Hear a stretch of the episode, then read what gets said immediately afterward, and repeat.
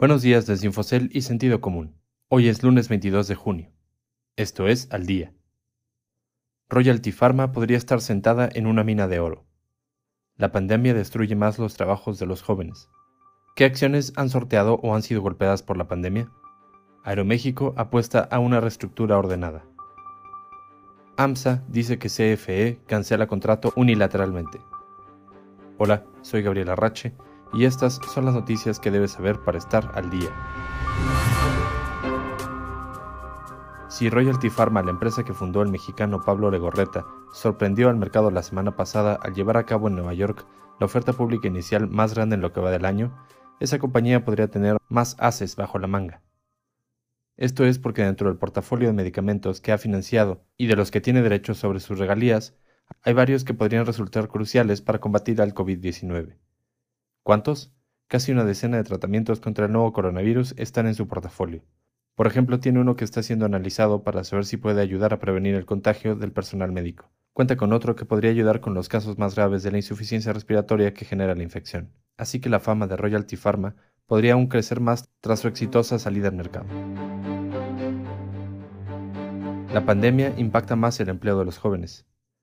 Ya no es noticia que la pandemia de COVID-19 ha destruido de forma inédita cerca de 1 millón de empleos, al tiempo que dejó en abril a 12 millones de trabajadores sin ingresos. Pero lo que sí es nuevo es que el golpe al empleo no ha sido igual para todos. Quienes más han resentido las consecuencias han sido los jóvenes. Cerca de la mitad de los empleos perdidos en abril y mayo pertenecían a trabajadores con edades entre 15 y 29 años.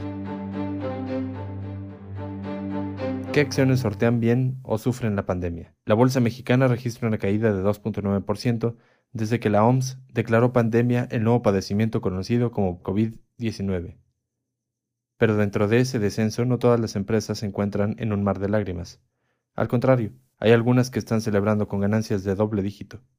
Todo depende del sector. Por ejemplo, el de materiales, que muchos pensaban sufriría lo peor del cierre de las fábricas, resulta ser uno de los que mayor avance tiene, con las mineras Grupo México o Peñoles al frente. ¿Y qué decir del sector de consumo? Su rendimiento en este periodo no es sobresaliente, pero a su interior empresas como Becle, antes Grupo Cuervo, Bimbo y Gruma están de fiesta. Claro que la magnitud del golpe de la pandemia se puede ver mejor en los sectores minorista y financiero. Aeroméxico apuesta por una reestructura ordenada. La turbulencia no para Aeroméxico.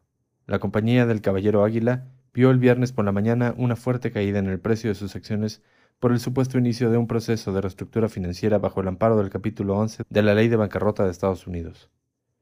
La aerolínea descartó que eso hubiese ocurrido, aunque tampoco cerró la puerta a que pudiera ocurrir. Por ahora, su apuesta es clara: buscar una reestructura ordenada sin la intervención de árbitros, además de la búsqueda de fuentes de financiamiento alternas, entre ellas la emisión de bonos a corto plazo. AMSA acusa a CFE de cancelar unilateralmente los contratos.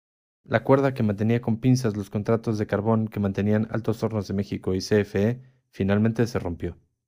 AMSA recibió a fines de la semana pasada la noticia que CFE daba por terminado unilateralmente esos contratos, un año antes de concluir su vigencia y aun cuando dijo estar dispuesta a negociar algunos aspectos. Pero para CFE, los contratos con los precios del carbón estipulados en ellos eran muy desventajosos, por lo que se desconectó de ellos. Usted puede consultar estas y otras noticias más en la terminal de Infocel y en el portal de Sentido Común. Esto fue su resumen noticioso al día. No deje de escucharnos mañana con las principales noticias de negocios. Que tengan un excelente inicio de semana.